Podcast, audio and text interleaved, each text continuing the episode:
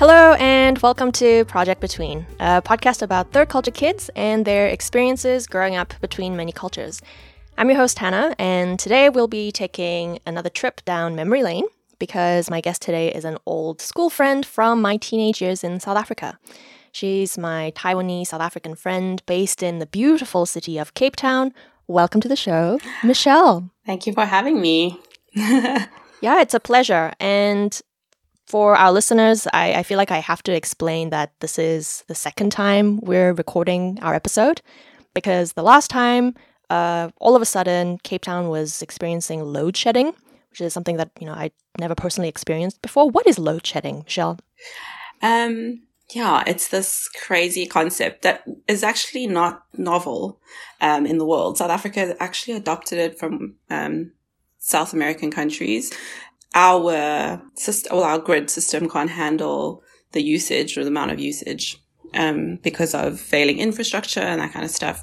Um, and they can't repair as quickly as demand. And so instead of waiting for kind of the overusage that will inevitably crush the grid and then we'd all be out of power, they switch off certain areas on a, like a schedule basis so that the system isn't overwhelmed yeah, so because of this, I didn't get to see your face last time. Uh, we're recording this over Zoom, obviously. Yeah, and the reception was terrible. So I don't know the audio. I'm not sure on your side. On my side, I could hear you, but audio was a mess to record. yeah, but I'm I'm glad we're doing this again because yeah, we we talked for almost two hours last time, and um, you helped me remember so many things that I'd forgotten. So and you helped me have you know, regain so much confidence for teenage, teenage me. Um, yeah, it was fantastic catch up. And I'm so bummed that we, that's not going to, that's not going to go to air, but I'm also really happy that we get to do this again. yeah, me too. Me too. Yeah. So, uh, last time we sort of walked through the TCK questionnaire and I had additional questions at the end. But as I was sort of trying to salvage the, the recording from last time, I, I think today we will go through the same questions, but I, I did want to talk a little more about uh, what it's like to identify as a third culture kid when you're a first generation immigrant and you hold citizenship in that country.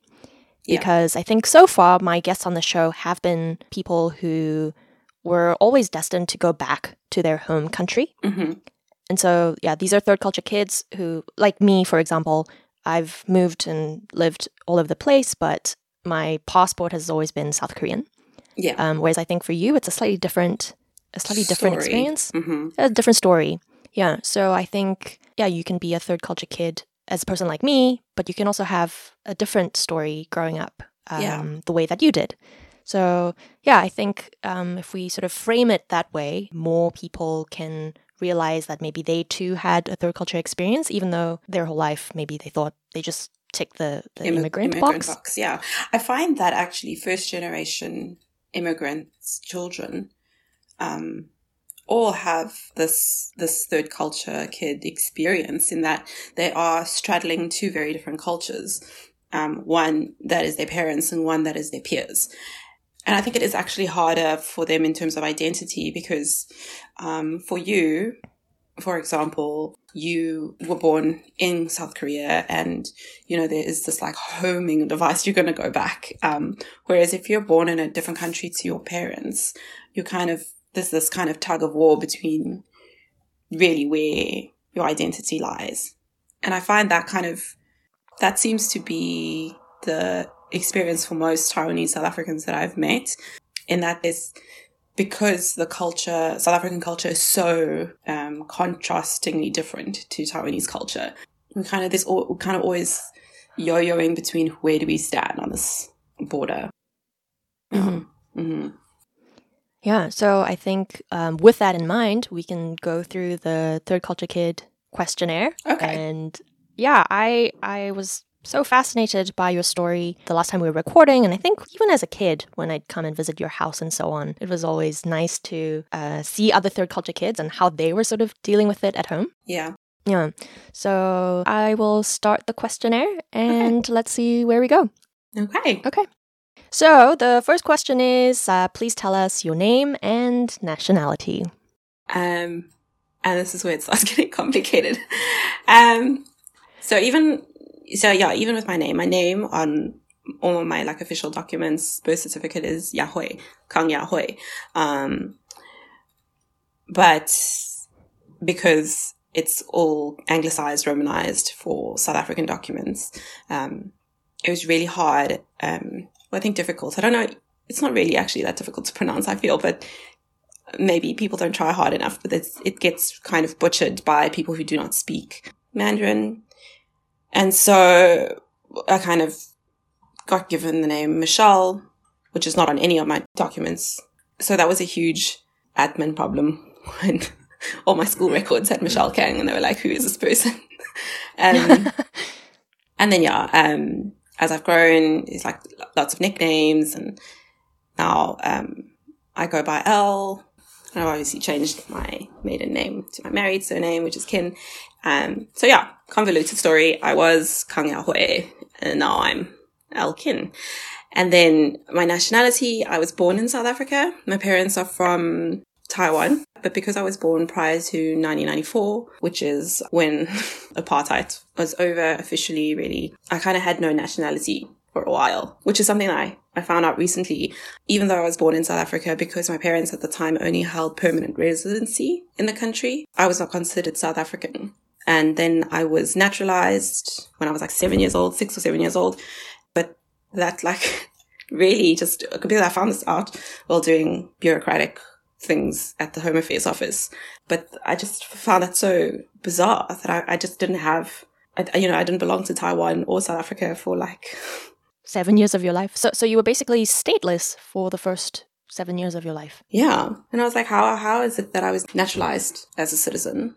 Like from what country? like I was born here. It makes no sense. But so nationality wise, I would say that I'm South African. But it seems it's very strange strange South African citizenship.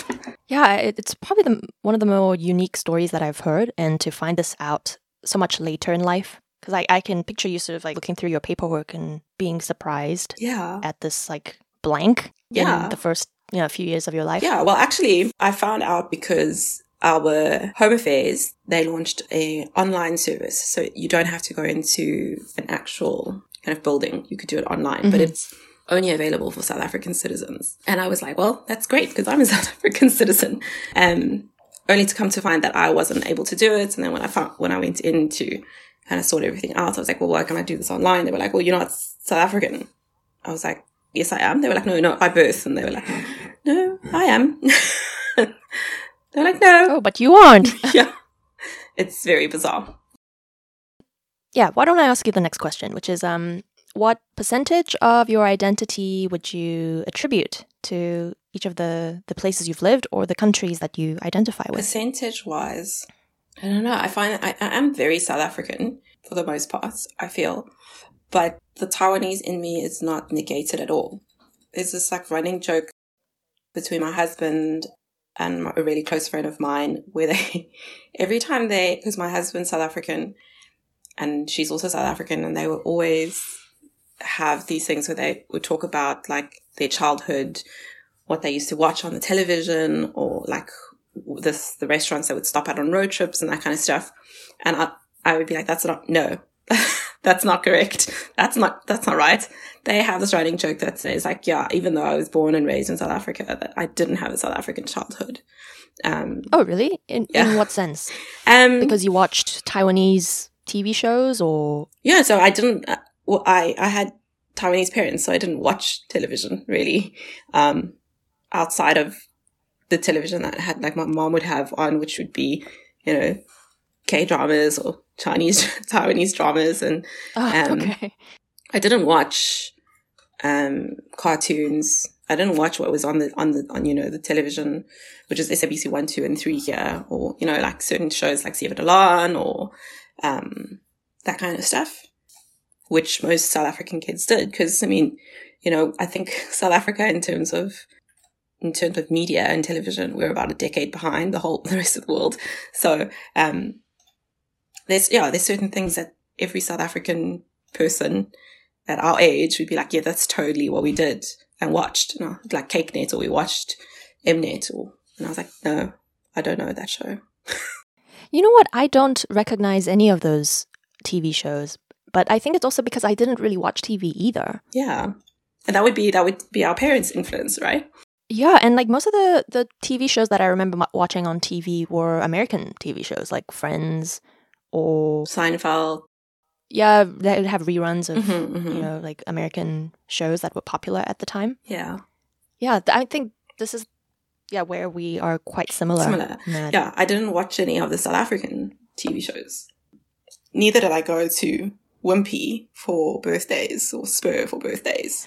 Oh that was God, a thing, Wimpy. apparently. Yeah, that's the the burger joint that Yeah. kids have their birthday party at. in South Africa. Yeah. And there's um chain restaurant Spur, which is everybody apparently went to for their birthday for free ice cream. And I was like, that's I didn't know that was a thing. No, I didn't do that. so I mean I've been to Spur. I just didn't it wasn't like the birthday place for me. It was like apparently all South African kids went there for their birthdays. Yeah. No, and, and speaking of birthdays, I mean, my mom hates it when I bring this up, uh, but I always wanted a birthday party at our house. Uh-huh. Um, you know how in South Africa, because you know it's fairly suburban, usually if it's your birthday, you have kids come over to your house, and like the mom hires a DJ when you're a little bit older. When you're younger, you have like a bouncy castle and maybe like a clown or something. I always wanted that, but I think it was too much pressure for my mom to arrange that, and she didn't speak English that well at the time, so she always discouraged it. Yeah. And I was always this forlorn kid, you know. I was like, oh, but I want to hand out, you know, my birthday invitation. And yeah, and goodie bags and party bags and Yeah, but it's just not something that I ever had. Well, I never had that as a kid. Actually, like in primary school, that was like most kids. I would go to these houses and have these birthdays, and um, I don't know. I, I mean, I think you're quite brave that you asked your mom for, for a birthday party at your house. I was too scared to ask my parents. Oh, really? Yeah, for a birthday party at the house. Um, but I did. I did have like close friends. I was encouraged to bring close friends home rather than go to Oh, other yeah. people's houses. Yeah, yeah, I did that. I mean, I think a few times I had maybe like four or five friends over at the house for my birthday, but this was when I was much older. yeah, yeah, yeah. yeah. Uh, so yeah, I mean, I wouldn't really call it a grudge, but it's just a, a very sensitive topic in our Yeah. house. it's it's I think it's something that you wanted so much as a kid and I think it's also something that you it's very time sensitive. It's not something you can have now. yeah, Yeah. Like, mom, it's too late now. You've scarred me for life. Um, but yeah, that was that was my experience. Um, okay, uh, let me ask you the next question. Uh, what languages did you speak at home with your parents and with your siblings? Um my parents spoke to us in the majority of the time in Mandarin Chinese, and then sometimes in a, like a dialect of Taiwanese. And then between the siblings, I think as we got older, we speak a lot more um, Mandarin. But when we were in school, it was a lot of English, Afrikaans, peppered with like Greek and French because we went to kind of very international schools. I went to a Greek school when I was younger for primary school until I was like 12, 13. And um, so we had to take compulsory, we had to take Greek as a language. Um, and we did Zulu and Afrikaans as well as Italian and French. Um, Oh my goodness. yeah, and then we did Mandarin on like Sundays into Chinese school. Um, so our siblings actually, we do like a very weird, like we like code switch and just t- speak. We have like a very Frankenstein language that we speak. Like no one would really understand what we were saying, even if you understood some of the languages. hmm Yeah. So all of your siblings attended the the Greek school. Yes. Yeah. Is is there a reason why your parents sent you guys to Greek school and not maybe I don't know like a Chinese school or? I think it was like I think it was location based. Plus, I mean, it was we used to walk to school, um, but also I think we the only other Taiwanese family at the Greek school was friends with my parents. Um, so I think when they enrolled us, I think it was just kind of like, oh, we know this Taiwanese family and their kids are going to the school, so let's put them there. And it was also at a time where schools were quite sensitive about the kind of pupils that they were enrolling, especially private schools. Mm-hmm. Yeah. Right. So yeah, but I think yeah, I think it was it was location. It was like close by, and they knew people at the school, or enrolled at the school. Yeah. Yeah, and if you were able to walk, that's that's quite unusual in in South in South Africa. Africa. Yeah, you know, you have to get in a car to go anywhere here. You were walking to school. Oh my gosh, I did not know that. Yeah, it was across the road from us. Oh, okay. Hmm. Yeah, and um, yeah, you're obviously the the middle child of five kids, That's right. right? hmm Yeah, and um, what I loved hearing about the last time uh, we spoke was uh, you talking about the, the five siblings as the big five. Yeah, that's like our little nickname Mm. for each other. It's like we call us Yeah. the Big Five. And then, yeah, I love that. Mm. um, and then actually from the last time we spoke, and you and you asked like which animal represents which sibling. And yeah, and I said, no, actually, we never didn't. We never actually thought about it that deeply. And I posed the question to my siblings after the fact, and we all just kind of were all also just a bit bewildered. Like, actually, we don't know. we wouldn't know um, which sibling is which. Uh, but we did all agree that my brother would be um, the leopard. the leopard. hmm Yeah, so for listeners who aren't familiar, uh, the big five, those are the, the five animals that uh, are on uh, the South African currency, which is the rand. hmm And I think the five animals are the elephant, leopard, uh, so I think the ten rand is the rhino. Yeah. So the rhino, the elephant, the lion, the buffalo, the leopard. exactly. Yeah. Mm. And it's, they're actually known as the big five because they are the hardest to hunt. I think Oh, successfully hunt. so? Yeah, it's that they're the hardest animals to successfully hunt in South Africa mm. or bring down. Apparently, Yeah, I, I can't remember the last time I like held um, rand in my hands. I'm gonna have to shuffle through my drawers to find some to remind myself. what it looks like. It's also Yeah. Um, I get told it's very colorful. oh, it is very colorful. Yeah. Yeah. I get told it's very colorful all the time. And I forget, like, I forget that the dollars, dollars, US dollars are just all green. Mm. Um, but yeah, I guess I see it every day, so it's not really Yeah. a novelty to me. oh my gosh, the big five. Yeah, I, I, um, the last time when you told me about where each of your siblings have ended up, I thought Mhm. that was quite fascinating too, because, yeah, there are five of you, but you're all dispersed not only in South Africa but all over the world. Yeah, over the globe. Yeah. So you're based in Cape Town. I'm based in Cape Town.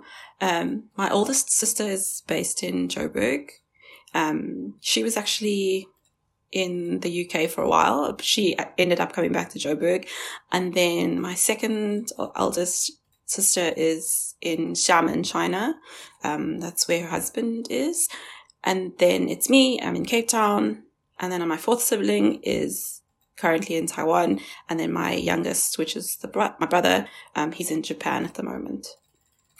So we're all we're all just everywhere, and it's hard.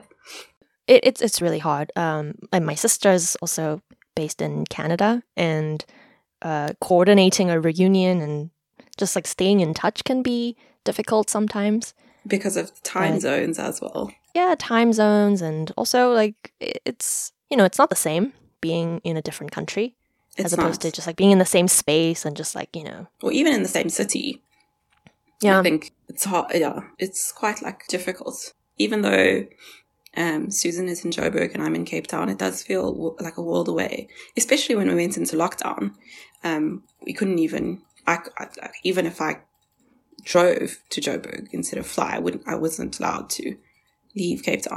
and and South Africa's a huge country. So Yeah, it takes 13 hours to drive from Cape Town to Johannesburg. So it's, yeah, it's, I think that is also like something that's very common with TCK kids. Um, even if you're sing, like, even if you're, that's not the word, not single, um, the only child, single. child. yeah Um, even if you're the only child, I find that's what's really common with TCK kids is that the people that you love and hold dear to are always just kind of scattered around the globe. Never. yeah, and you just sort of accept it as a fact Yeah. of life Yeah. almost. Um, If I bring us back to the the questionnaire, um, you mentioned that you and your siblings have sort of like Frankensteined your own language. Mhm. Um, but I'm curious, uh, what what languages do you speak, and what language do you dream in and swear in? Um, I'm hesitant to say that I speak the languages that I used to say I, I'm so fluent. I used to say I was fluent in because, as you would know, um, as a polylingual person, I think like if you don't use the language, it kind of like flies out of your brain. Um, Mm. I So used- quickly. Yeah. So I, I think I used to be fluent in like six languages. Um, and now not so much. I do speak English and Mandarin and Taiwanese. Um, and I speak Afrikaans. Um, and all my other languages that I don't use have just all flown out of my brain. Um, so no, I don't speak them anymore.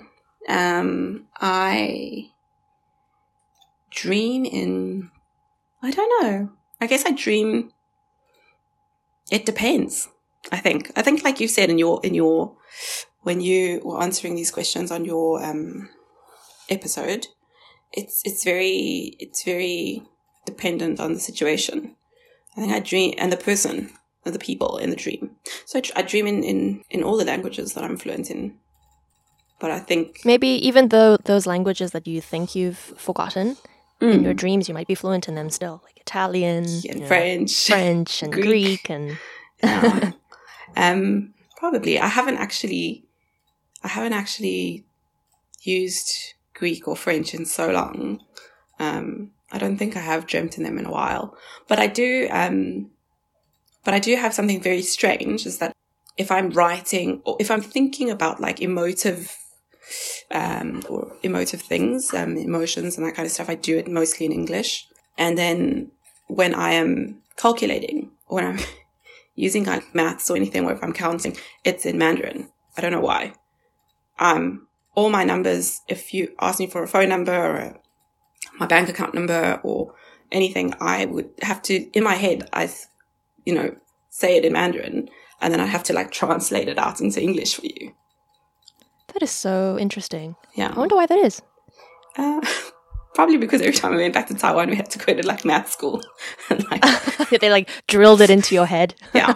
But it is also, Mm. Mandarin is a very um, numerical, uh, it's got like a very numerical system. It's, it's a very numerical language as well. January is Iyue, which is literally f- the first month and the second It's very month. similar to Korean. Yeah. 1월, 2월, 3월. Yes, Samol, yeah. Yeah. So it's very similar in that way. Um, yeah. So and and the and the counting system is also like different to like an English counting system. I think like counting Right. system is makes more sense in Mandarin, like in terms Mhm. of maths. But that's just me. Yeah.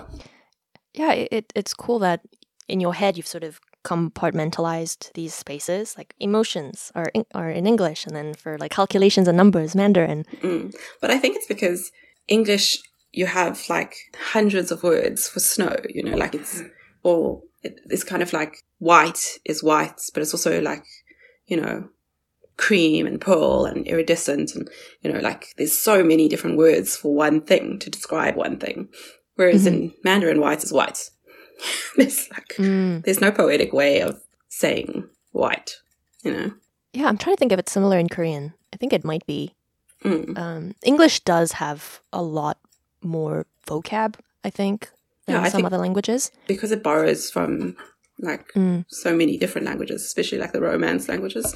So yeah, it's much it's much easier to be poetic in English than it is to be in Mandarin. Not that you can't be, but it is easier. I find. Mhm. Yeah, yeah. Um, and then, funnily enough, I swear in Taiwanese a lot.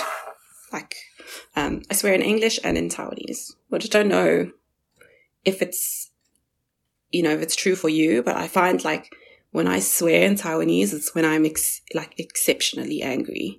And I find like when I swear in Taiwanese, it sounds so much harsher, but I think it's because like it's, it was such a, it's like such a bad word especially like for my parents or like in my family, you know. So I don't know if it's Yeah. I don't know if it's the same for you. If you hear someone swearing in Korean, does it sound way harsh, way more harsh than if it was in English? Yeah, I, I think it's the same for me. Just because growing up, I never really uh, Heard heard. much, yeah, Yeah. much uh, swear words in in Korean, and obviously my my parents weren't teaching it to me, Mm. and so yeah, when I hear it now, it, it takes me aback a little bit. Whereas I think in in English, you know, Yeah, you hear the F word and all of this, like yeah, it, it just yeah, like you know, it just floats around in Mm. everyday speech, and maybe that's why it doesn't seem as forbidden. yeah. like crass. Mm. Mm. Yeah, I, I don't think I ever find myself swearing in, in Korean though. No. I think it's English for me all the way. It's funny though, like the first the first words I I learned in Korean was all swear words. I don't know if you remember, but um, when we were in middle school was when a friend Tony, hmm our friend Tony, showed up at our school, and I think I think I was like maybe 12, 13 at the time, and that was the first time I heard Korean swear words, and he was like teaching them to all the kids at school. Yeah. And I'd never heard of these words. So I went home and, and asked mom, like, Mom, like, that new kid Tony is teaching us these phrases. Like, what does it mean? And she was like, Oh, oh my gosh, such terrible language. Yeah. I'm coming from a little boy. yeah. Well, he is exactly the reason why I know these words. He taught me. Yeah. Yeah. Yeah. He taught me all my Korean swear words. He's to blame. Yeah. Maybe I need to maybe I need to grab him for um, an episode. Yeah. yeah. Because I think he's also Um, back in South Korea. He is, he is. So yeah, you, you've reminded me that I, I should probably reach out to him as well. Collect all the, the South African Koreans, yeah, and see if our stories match. Maybe he'll deny that he ever taught um, us such bad words. Maybe. Well, he is a father now, so he probably would be Oh, hesitant okay, to be okay. proud of teaching kids swear words. Right. um, okay, to to uh, switch gears a bit, um, I wanted to ask you what your go-to comfort food is, and I know this is a difficult question for you because you have to pick one. It is so difficult. It's so, so difficult. And I feel like my answer today is going to be completely different from my answer that I gave you a couple of weeks ago. Um, but yeah, I think anything, my go-to comfort food actually always has to be something like a stew and rice. That's like, or like a stew, like a stew or a soup with rice. Um, and actually recently it's been well, not recently, well, since we had our conversation, it's been this Nigerian stew um, called egusi and jollof rice. And it's like spicy and it has, so the stew is got like crayfish powder and also um, egusi, which is made out of um, melon seeds. And it's so moreish and so yeah, it's very complex and got like spices in it and jollof rice. And on the side, it, it's just also very spicy. It's got like Scotch bonnet peppers in it, and it's just very comforting. I think it's also because it's like hot. It's like hot stew with rice. But anything like even like um sundubujjigae and that sticky Korean rice is just oh, it just put me in a good mood. You know, like if I'm having a really Mm. bad day, that's what I want. Um, yeah, and yeah, I think a couple of months ago, if you had asked me the question, it would have been, you know, a lot of Taiwanese dishes. Um, Okay. yeah.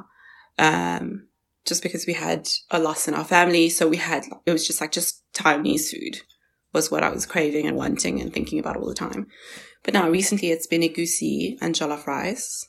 Um, actually, egusi you're supposed to eat it with fufu, which is kind of like pap.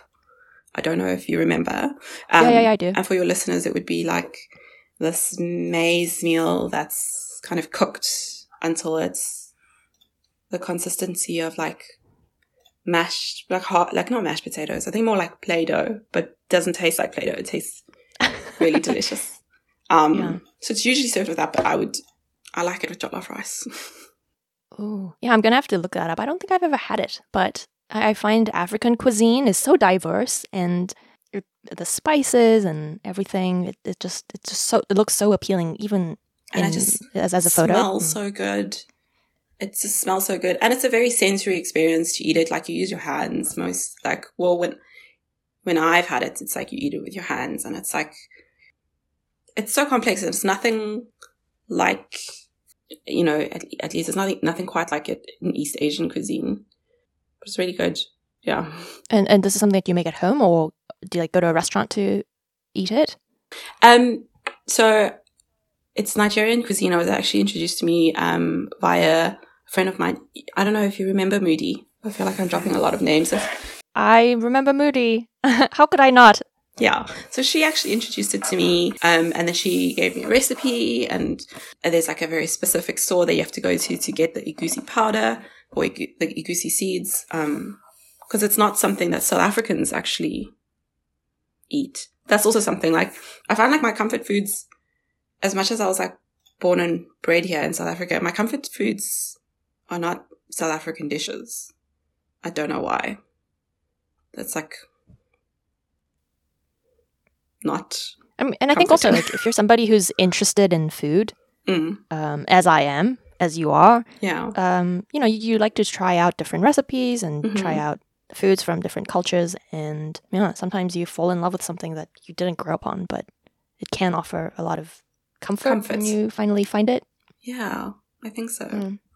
Um, but also I think like South African cuisine is just for me doesn't hold any memories for me. It doesn't hold anything for me. And so it's not comforting. I find like a lot of my comfort foods are based around my friends and my family. Um, and then a lot of my friends, even if they're South African, have kind of a heritage. Um, and so at home, they're not cooking standard South African fare. It like the homes that I've been invited into to eat at have been, you know, like Nigerian food, Ethiopian food, Italian food, you know, like Korean food. It's, and those are the, those are like kind of the cuisines that hold comfort for me rather than South African, I guess. Not that there's anything wrong with South African food. like, yeah, yeah, yeah. But yeah, but I'm also thinking that that says something about South Africa as a country because I mm. think it is such a melting pot and it is so diverse mm-hmm. that yeah, maybe, you know, all of those influences that you mentioned mm-hmm. are a part of, you know, what South African cuisine could be. Yeah. I think 100% South African, South African is, South Africa is kind of like made up of like immigrants. But yeah, mm, what's, what Google says South African cuisine is, is not something that, that holds comfort to me. But yeah, I mean, the, the only thing I can think of is like braais, but I don't know how specific that is because you can pretty much pop anything onto onto a braai. Braai, yeah, yeah. Um, mm. so a braai would be for international listeners a barbecue, I guess. A barbecue, yeah. Um, mm. but yeah, so so I think boerewors, boerewors is a very South African thing. Pap is also a very South African thing. Bobotie, I'm not sure if you remember bobotie at all. Um, which is kind I, of I like remember. It's like the South African version of like a cottage pie, I guess. Mm. Um, but it's like made with ch- chutney and it's slightly sweeter. Um, mm. Malva pudding mm. is South African. It's very South African. I miss um, milk tarts. Milk That's tarts. Mm. Uh, yeah, milk tarts. They don't sell those. No, and it's it's it's hard to get right. I feel like it's hard to make it at home, um, but milk tarts are really good. Um, but again, see, milk tarts are amazing and I love them, but they don't really hold much com, like they won't be my comfort food. Yeah. Mm. Wow. I feel like we could talk about food for an hour. We should. We should do that another time. yeah. We should just do it like never a, ends. Do a whole catch up based on food. Yeah, I know. I think it's like an Asian characteristic where, you know, like Asian families will get together and they'll they'll be eating, but also talk about food. Food, talking about we could be eating food while eating. Yeah, eating breakfast yeah. right now and talk about lunch and also dinner. Yeah, yeah, that that that tends to happen quite often. Yeah. So. okay, let me ask the next question, uh, which is name a place that informed your taste in the arts. So this can be music, art, books. So I was having this conversation with my sister after we did our podcast. So I know these questions and I've been asked these questions. And she actually told me, I don't, don't remember being, I remember myself being a bit of a nerd, not at all artsy or appreciative of art. But apparently, according to my sisters, I was very arty and not a nerd. so, um, but I didn't think that I appreciated art at all, um, when I was in school. And I think, um, in high school, I only started appreciating art in high school after I had been to Europe. and then and then in varsity after I traveled a bit. So I think like Europe and being in being in cities and and countries where I could see history in the streets was very mm-hmm. um, eye opening because South Africa, well, at least the South Africa that I grew up in was just suburbs. Um, mm-hmm. It was all kind of built in the like 60s, 70s. It's not, there wasn't a lot of kind of old buildings and that kind of stuff unless you went into the CBD and Johannesburg CBD was really dangerous when we were kids. It still is now. Um, and yeah, I think, I think going to museums and, and like walking down cobblestone streets and looking at, that kind of thing and like hearing how Rome was built, like on modern day Rome was built literally on top of ancient Rome and like the, it's like catacombs wherever they try and like build um, subways. It's, mm-hmm. I kind of started appreciating how history can influence your like current in your presence, right? Mm. Um, so I think that's when I started appreciating art and and, and really um, actively kind of enrich my life with it. And so I would say like probably probably France, maybe a little bit of like Italy and, and the UK, but mostly I think France was a big influence. Okay, uh, speaking of, you know, all these amazing cities, uh, out of all the places you've lived, where would be your favorite city? So I've only ever lived in South Africa, and I lived I've lived in Johannesburg and I've lived in Cape Town. Um, and I did like a tiny stint, like a two three month stint in Taipei. Um, but I think my favorite city is obviously the city I've chosen to settle down in, which is Cape Town. Um, and I love Joburg and I do, and I also do love Taipei. It's just, it's a very different kind of lifestyle. It's so fast paced. Johannesburg is also so, um, stressful. I don't like, I don't know how else to explain it. Like when I'm in Cape Town, I don't, I'm just so much more laid back than when I'm in Johannesburg. I think in Joburg, I just drive around like this with my shoulders up to my ears and I'm just constantly moving and constantly doing something or having to do something. Um, and it's like, so it's like South Koreans would say, it's like bali, bali, bali, bali, bali, like it's, it's just go, go, go, go, go, go, go all the time. And like in Taipei, it's also the same. Like in Taipei, it could be 4 a.m. and you could walk downstairs and purchase anything you wanted from like a pair of underwears to like a brand new television. It's like everything is open all the time, always. Mm. Um, which is convenient. Sounds like Seoul. Yeah. Yeah. Um, so it's convenience and it's different, but it's a very different kind of lifestyle. And it's, I enjoy, I enjoy Cape Town, even though it means like sometimes on Sundays no one is open. And if you haven't done your grocery shopping, it's like too bad. Um, mm. but it is, it's more laid back. It's more relaxed. It's, um, you know, people are out cycling and surfing and rock climbing. Yeah, and it's just such a picturesque city, and there's you have the mountain, the Table Mountain, and you have the beach, and just I think the city center is so much more vibrant. Um, and so yeah, I mean, I envy you for being based there. Okay. Um, so the next question is when did you first hear the term third culture kid and realize you were one? I actually I didn't know about this term, third culture kid. Um, although I had experienced talking about this like phenomenon of feeling like not really belonging to any culture. Um, but actually hearing the term third culture kid was recently. Um, like even as recent as like just after graduating varsity. Um, and then really um, understanding kind of the description and and and identifying as one um, in the last couple of years, yeah. Like mm. I would mm. say, like in the last six or eight years, so not not too long. Fairly recent. Mm. How did you come across this concept? Um, I actually started to gain like more and more friends internationally. Um, and that's when I heard it. Like, I don't think it's something that South Africans really, like I said, South Africa is about a decade behind the rest of the world at all times. Um, so it's, yeah, it's not something, um, that we, like people here discuss often. Um, it was something that I heard from an American friend of mine, uh, third culture kid. And I was, initially when I heard third culture kid, I think I was a bit confused. Um, I was like, how, um, how would that work? You know, you don't come from three cultures. But I think like now my understanding of it is it's, you are the third culture. It's the amalgamation between your parents' culture and the culture that you grew up with. And that's mm. made you the third culture. Um, right. Which, yeah, that's, that's, yeah, that's kind of, I don't know. Does that make sense? Mm-hmm.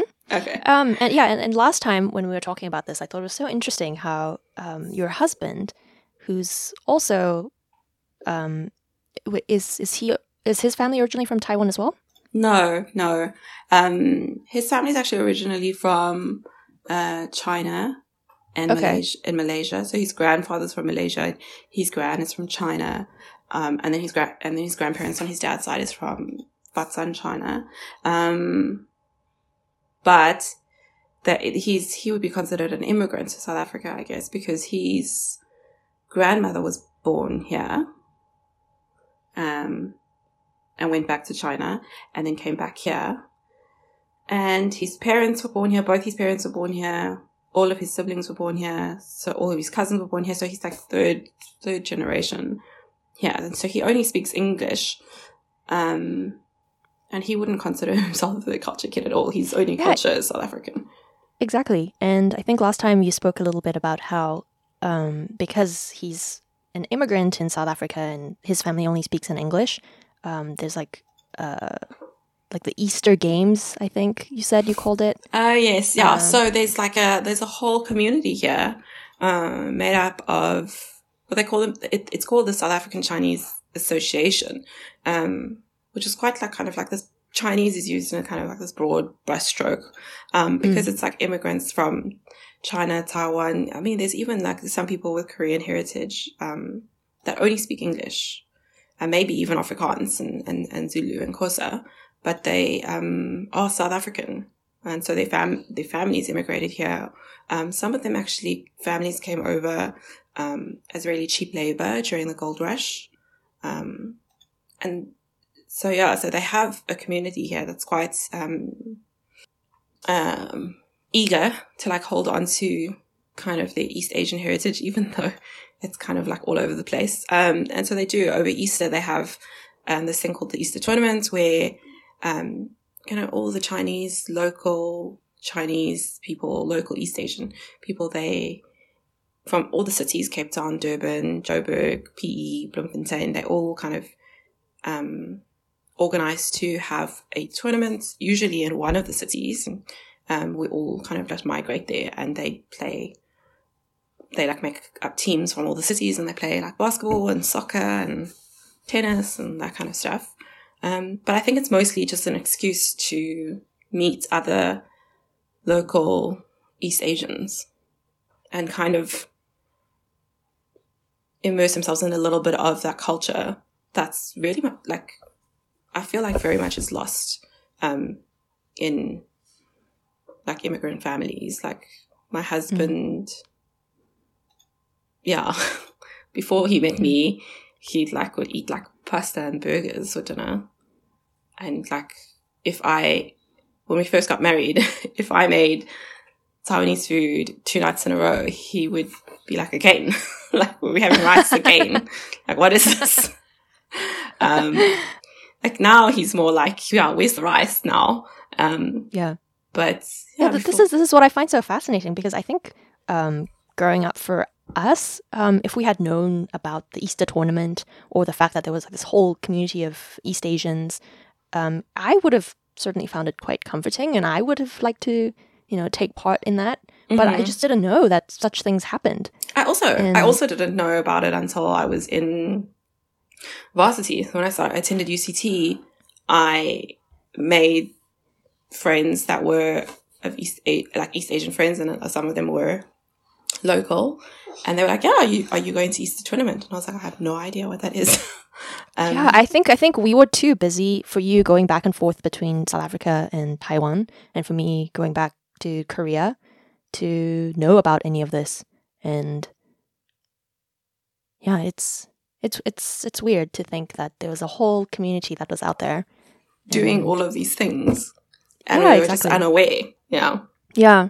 I think we were too busy with our lessons and math homework and Chinese mm-hmm. school and Korean school. school. Yeah. yeah.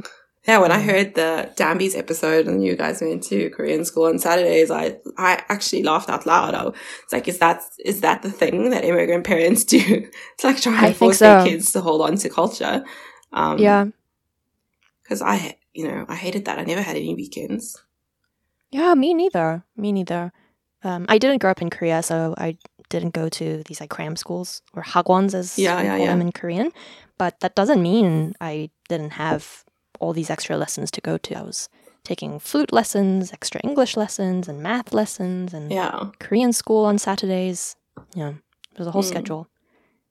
And it wasn't fun. I think it was like extra not fun. I think if I had been in Taiwan and I had all of this, I would still have all of my friends doing the same things. But I think growing up in South Africa and having to do all of these extra lessons and none of my friends were doing it, it was like, um, yeah. It was so incredibly boring. Yeah. Friends were always like, why? Why are you doing all this extra work? You should play. Yeah. And I was like, you don't understand. this is not a choice. no. um, well, in that vein of thought, uh, what's the hardest thing about being a third culture kid, do you think? I think your identity. I think your mm. identity mm. is something well, for me, my identity is something that I struggled with and I still struggle with often. Um, it's really, um, it's really hard to be proud of who you are if you can't mm, be sure of who you are. I think now that I'm older, I'm a lot more comfortable in my own skin and I'm sort of kind of more comfortable in who I am. Um, but when I was younger, even in even in varsity and even when I was the first couple of years of working, I used to get like colored contacts and I used to dye my hair and I used to um, do and say certain things to be seen as very South African or very um, Western. Um, mm-hmm. To feel uh, included, I think is the word. I think right. it's really hard. It was really hard then to be proud of myself. Um, and now that I have children, I think it's just so easy for me to be proud of who I am and my heritage, um, and my two different cultures. Because oh, really? Did being a parent suddenly like crystallize all of that for you? Yeah, yeah. I oh. think because you sit with this kind of like internal struggle and this like internal what if like I'm not good enough. And then as soon as you have kids, I'm like, my kids are good enough. 100% they're good enough. My kids, uh, for me, you know, like walk on water. My, they can do no wrong. And so it's like, I want them to be so proud of who they are and to know where they come from, to know their history and to know the different cultures in which, um, they, you know, will be kind of immersed in. I do want them to be South African, which they are, and they were born here, and they have every right to call themselves South African and to be proud of that. But I also do want them to love their skin and love my parents' culture, you know, their mm-hmm. grandparents. Like, it's not just the food and the language, you know, there's like all these little things. There's like little sayings and the lang, like, um, I'm not sure how to phrase this. My brain is kind of like misfiring today. It's, yeah, I want them to be proud of, and I want them to be proud to embrace that side of them rather than hide it. Mm, and I think that was the hardest thing for me as a TCK is that I think I found I probably hid hid a lot of myself, even from friends, um, because I was maybe embarrassed. Well, what's something you love about being a TCK? I think I love the fact that I can call these different cultures my own as a TCK. I think it's always um, it's always really hard to explain to someone who's only from Taiwan or who's only from South Africa certain things that I find really funny. but other TCK mm. kids would be like, that's so funny. yeah.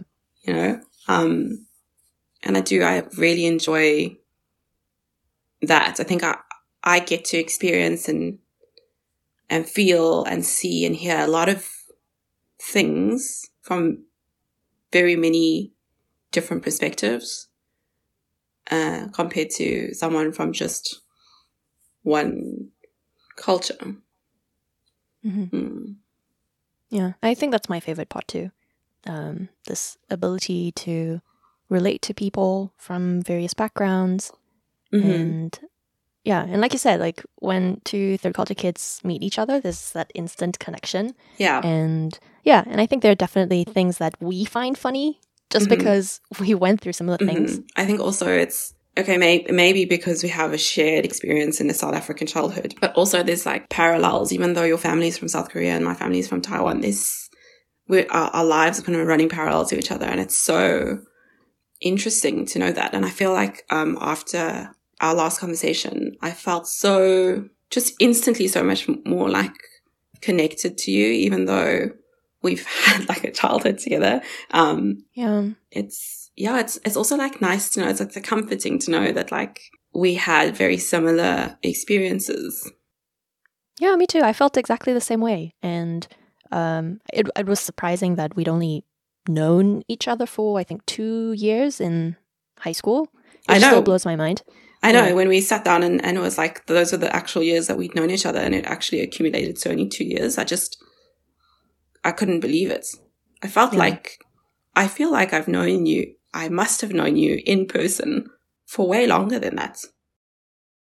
But yeah, listening to you talk about your childhood and like how many things we had in common um, just knowing that was a huge comfort for me as well. And yeah, sometimes I think all it takes is just knowing that you're not alone in experiencing all of these things for you to feel like, wow, like I, you know, this is my place in the world and it's sort of all okay because you have others who are going through the same yeah. thing. Mm. Man, it was nice. Yeah, talking about our childhoods all over again. I think I think I could talk about this um, endlessly. Um, yeah, definitely. Because, yeah, because you remember new things yeah, you're my memory keeper in a sense, you know? okay, uh, so let me ask you the final question, uh, which is where is home for you? Home is Cape Town. Home is Cape Town. Yeah. And it's strange, um, because I spent the majority of my life in Joburg. But yeah, when I come back to Cape Town, there's this immediate sense of like peace, I guess is maybe, or maybe peace is the wrong word. It's not that I'm like in agony anywhere else in the world. It's just feels right. Like when I'm back in Cape Town, it's like I'm on the right side of the world or something. Um, as much as I enjoy traveling, and I do, I love traveling and seeing other places and being in other, um, and I love going back to Joburg because there's family and friends there as well. Um, but home is definitely Cape Town, which is a bit surprising because I don't have family here at all, and neither does Dylan. It's just us. Well, it sounds like you've sort of become a unit, a family unit, and that's probably why Cape Town is the home base now. Oh, I love that. And, and like I said, I, I need to I need to visit. I think I'm gonna plan the next few years around this grand idea of going back to all the places that I lived. And yeah, I think it'd be really nice. Well, um, so today I, I tried something a little different. I sort of wove in um, additional questions I had into the TCK questionnaire, and so I think I've asked you all the all the questions I had. Um, but yeah, just to wrap up, I was curious, like what what was it like sitting through this again the second time? The second time, yeah. Like well, like I said, the the first recording, I love that you're doing this. I love that this series is happening and you are speaking to all these different people and, and I'm getting to hear all these different stories. And it's so interesting and yet so comforting to hear these stories because it's like this, the commonality through all of them, these episodes that I've, I've, I've listened to, um, I find myself going, Oh, that's exactly like me. Um, although that's a very interesting way of seeing it, I saw it a different way. Um, and I love that you're giving a platform for these stories to be heard. And yeah, I, I love hearing what everyone's comfort food is. That's like my favorite question. oh, the comfort food question? Yeah. yeah. It's, it's always, yeah, really uh, interesting and surprising at times Mhm. too. Yeah. Um, but yeah, I, I, I've I've loved talking to all of my guests thus far, and I'm so happy that you agreed to be a part of it because, yeah, like like I mentioned in the intro, I think there are many different ways of being a third culture kid in this world, and sometimes you know you're a third culture kid because you moved countries every two or three years, but you can also be a third culture kid because you know your family decided to move to a different country and settle there. And so that's the world that you've known and yet it's so different from uh, the the childhood that your parents had. And so there's that disconnect. And so yeah i think i've been collecting all these stories and it's really like enriched my understanding of what it means to be a third culture kid. And also yeah it's just always so fun talking to people and you know hearing where they ca- they're coming from Yeah, I think it's also really nice to to listen um, to these stories and realize that there's so many ways to be a TCK, and that there's not just you're not just floating about. Everyone has kind of the individualized story. I mean, the co- common thing is that we've woven two different cultures into our existence, right? Um, and I think that's really nice because I think um, most of the South African Taiwanese TCK kids that I know have all gone back to Taiwan. Um, not a lot of oh them so have stayed. Um, and yeah, um, and I don't know if it's because they feel like they are more Taiwanese than they are South African. I don't think that that's the case, but they've all just moved away. I think what makes our stories and our journeys interesting is the fact that um, we don't know where anyone will end up. Uh, just like your siblings, you guys are living all over the world now, and um, with a lot of Yeah. my TCK friends, yeah, I'm, I'm never certain that they're gonna, you know, stick to that one place that they're living currently um, for the rest of their lives. And so, yeah, our stories are still being written in a sense, and I think that's the beauty of it. Yeah.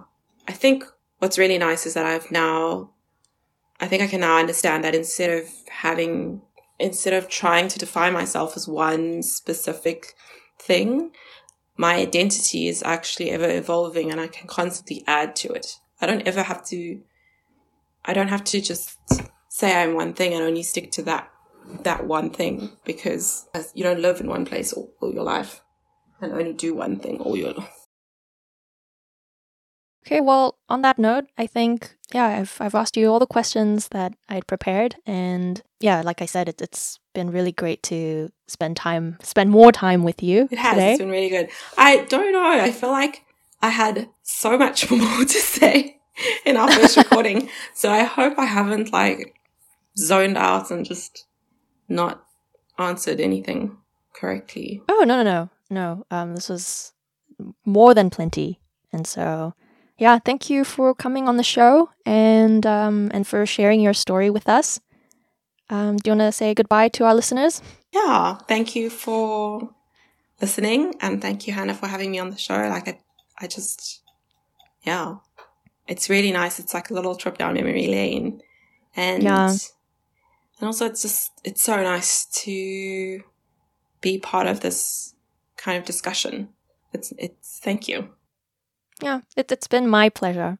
Um, well, okay, to our listeners, thank you for joining us, and I look forward to seeing you on the next episode. We'll see you next time. Bye. Bye.